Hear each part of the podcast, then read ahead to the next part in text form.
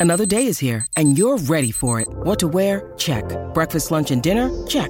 Planning for what's next and how to save for it? That's where Bank of America can help. For your financial to-dos, Bank of America has experts ready to help get you closer to your goals.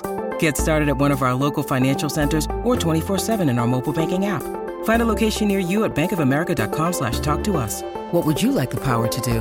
Mobile banking requires downloading the app and is only available for select devices. Message and data rates may apply. Bank of America and a member FDIC. When you need mealtime inspiration, it's worth shopping Kroger, where you'll find over 30,000 mouthwatering choices that excite your inner foodie. And no matter what tasty choice you make, you'll enjoy our everyday low prices, plus extra ways to save, like digital coupons worth over $600 each week. You can also save up to $1 off per gallon at the pump with fuel points. More savings and more inspiring flavors make shopping Kroger worth it every time. Kroger, fresh for everyone. Fuel restrictions apply. The goat seems to sense what's going to happen to it. As I step foot on the first stone stair, the goat pulls back, fighting against me. Sorry, Billy, I say, but we gotta go. There are a bunch of Foundation scientists and guards standing in a wide circle in the grass, staring at me. Many of them wear sunglasses to guard against the bright day. Come on, bro. It's just a goat. D 55346 says from nearby. He steps up and kicks the goat in the butt, and the animal lunges forward toward the small stone staircase.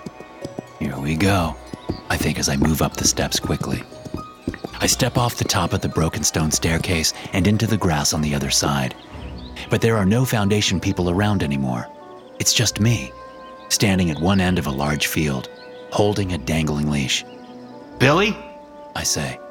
I call all the goats Billy, all three of them that I've had the displeasure of escorting to their terrible deaths.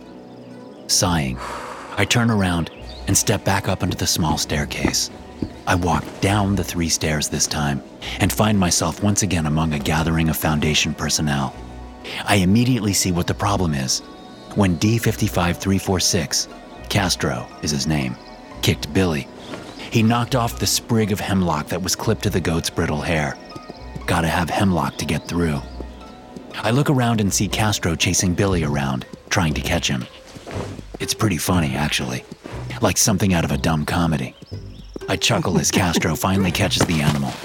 Then I run over and put the leash back on. Once we get the hemlock back on and I make sure I still have my sprig in the pocket of my orange jumpsuit, I try it again. Billy must be tired from all the running around because he doesn't fight me much as I lead him up the stairs and into the strange dimension. We stand and wait a few moments for Castro to come through. I don't need to look around to take the place in. There's not a whole lot to look at, anyway. It's a wide field of grass with a ring of trees bordering it in a ragged circle. There are a few small trees here and there on the field, but nothing like the thick ring that serves as a border. And there's a large building right in the middle of the field. The sun shines down through a cloud speckled sky.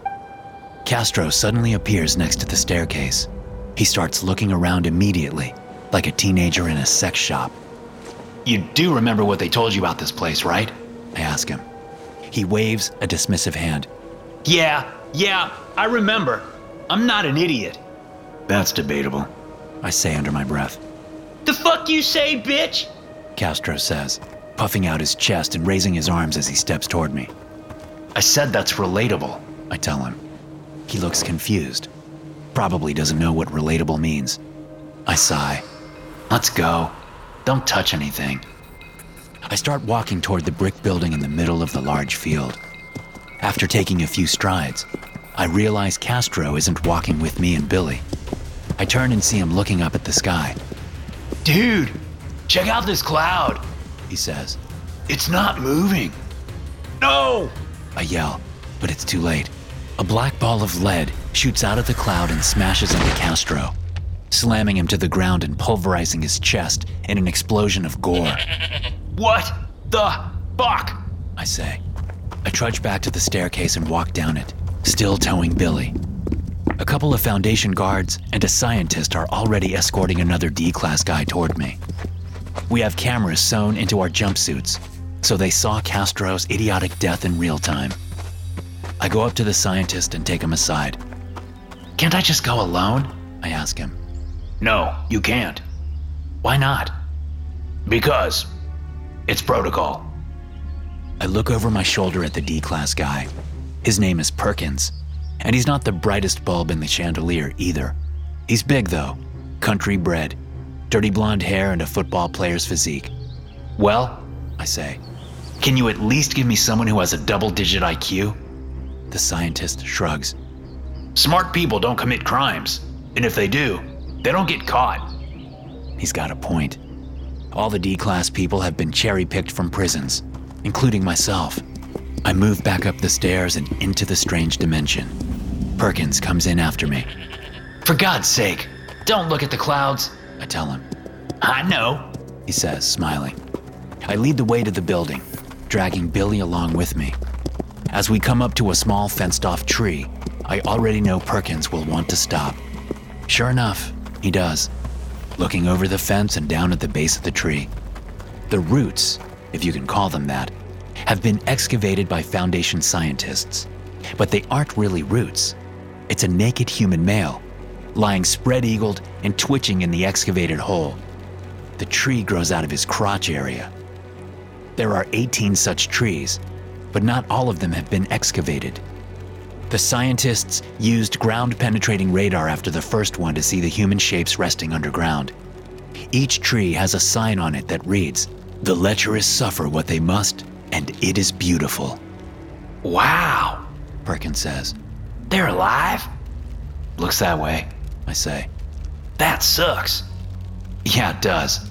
This whole place sucks. Now, let's get this done and get out of here. The building we're headed to is late Victorian in style. It has two large five story towers flanking the central bulk of the building, which has three stories. It's made with brick and features white trim and several balconies. Billy resists as we get closer, bleeding in protest. He can sense something inside, I guess. But I pull him up the stairs and inside the building. We step into the central foyer, which leads to only three rooms. Where's the rest of the building? Perkins asks. I roll my eyes. So he didn't read the packet they gave him. At least, not all of it. This is it, I say. It's not the same on the inside as it looks on the outside. Something occurs to me, and I smile to myself. I lead Perkins over to the second room, which contains nothing. It's only an empty room with a tile floor. Go on in, I say. I've got to prepare Billy. I squat beside the goat as if I'm doing something important. Perkins steps into the room. By the time he makes it to the middle of the space, he sways slightly, turning back toward me with a worried look on his face. Wyndham Hotels and Resorts makes travel possible for all. Whether it's the long haulers looking for a great cup of coffee, a roomier rest for the on a whim road trippers, or a place to make summer memories with the whole family. No matter who you are, where you're going, or why, with 24 trusted brands to choose from like La Quinta, Days Inn, and Super 8, your Wyndham is waiting. Get the lowest price at wyndhamhotels.com. Restrictions apply. Visit website for more details. Then his face goes blank, and he starts speaking. I have the brain of a goldfish and the soul of a screaming wretch.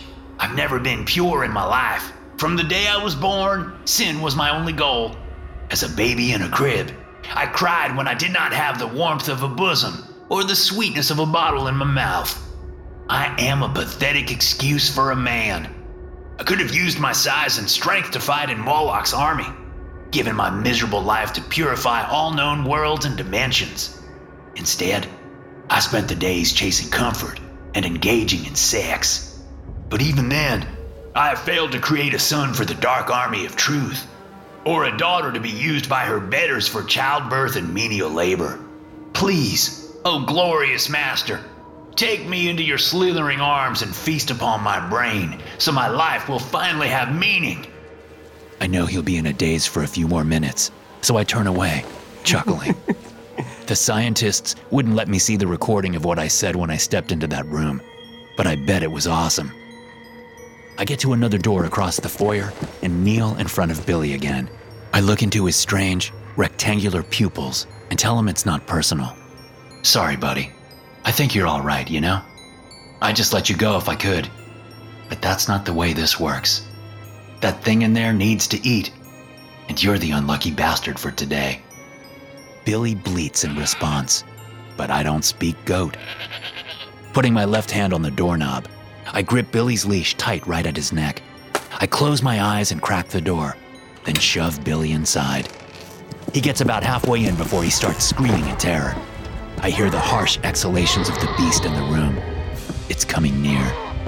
But I dare not open my eyes. Instead, I shift and knee Billy in the butt as I keep pushing him. The beast inside is close now, but Billy's still fighting. But then, the goat is yanked inside, and his screaming intensifies for one insane moment as I slam the door shut. Then the screaming dies down as the sound of flesh tearing comes to my ears. Movement to my right startles me, and I look up to see Perkins standing there. Oh man, you scared me. I say, standing up straight and stepping away from the door. Let's get out of here. I am pure. Perkins says, still with a blank look on his face. Oh shit. I say as he steps forward. He must have seen the beast. Anyone who looks upon it becomes convinced that they'll get one wish from the beast if it judges them pure. Problem is, no one's pure. Some other D class people learn that the hard way. I am pure. No, no, Perkins. Just listen to me. It's a trick. I block the door, but he grabs my shoulders and pulls me out of the way. He reaches out to open the door, but I knock his arm away. Then I remember the amnestics I was given for just such an occasion. I grab the little auto injector out of my pocket and jam it into his neck, depressing the button to inject the drug into his system. He reaches for the door again, and I knock his hand away again. Then he stops fighting and looks around in confusion. What happened? He asks. Where are we? It's only a five minute dose, so he should remember everything before coming into the building. Come on, buddy. I say, guiding him toward the front door. Let's go. I don't feel good, he says. I know. The amnestics will do that to you. Let's just get you back to the world. We move outside the building, and my heart finally starts to settle after the close call.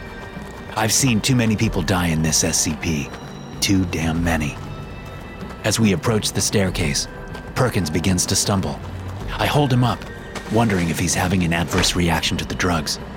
I've seen people throw up, but never stumble like this. It's strange. I prop him up in front of the staircase while I make sure I still have my sprig of hemlock in my pocket.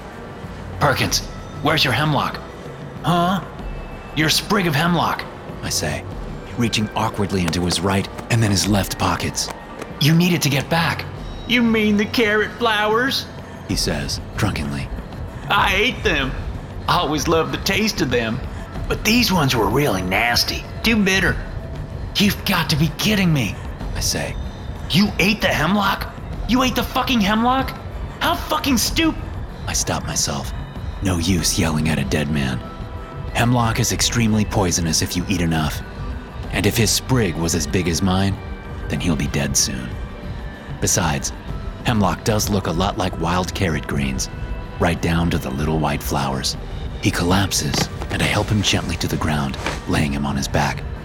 I'm gonna die, aren't I? He asks, looking up at me, tears filling his eyes.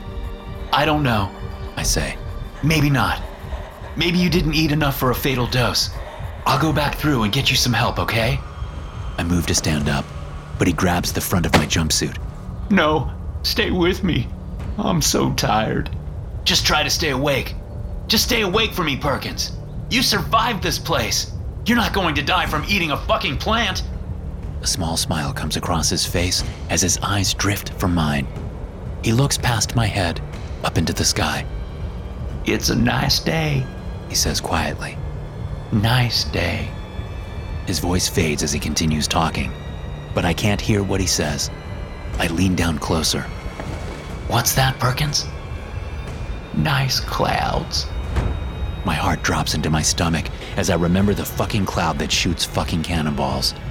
I turn my head just in time to see the black ball of lead, huge in my vision, as it hurtles toward us. SCP 2427 is a collective designation for all abnormal phenomena associated with SCP 2427 B, accessible via SCP 2427 A, which is a broken stone staircase located in the American state of Ohio. Any person who ascends the staircase while holding a sprig of hemlock will enter an extra dimensional area, hereafter known as SCP 2427 B. Hemlock is also required to exit the area by descending the staircase. SCP 2427 B is a circular plateau, 1.86 miles in diameter. It superficially resembles a forested hill in the American Midwest. The solar time never changes from 2 p.m. inside the area.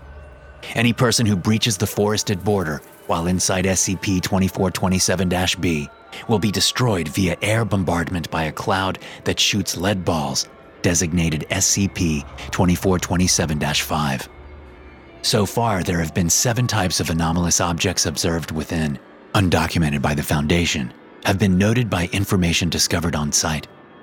Through documentation located inside, SCP 2427 B has been determined to be a storage area for anomalous weapons, tools, and prisoners for a religious organization known as the Brazen Heart. The existence of several other storage areas hidden throughout the world has also been implied. The Brazen Heart was previously believed to have been a Moloch worshipping cult eradicated during the Spanish Inquisition. They express extreme animosity for the Foundation and humanity at large, but the Foundation has yet to interact directly with any professed members of the organization. As such, it is unknown how active the Brazen Heart is at this time.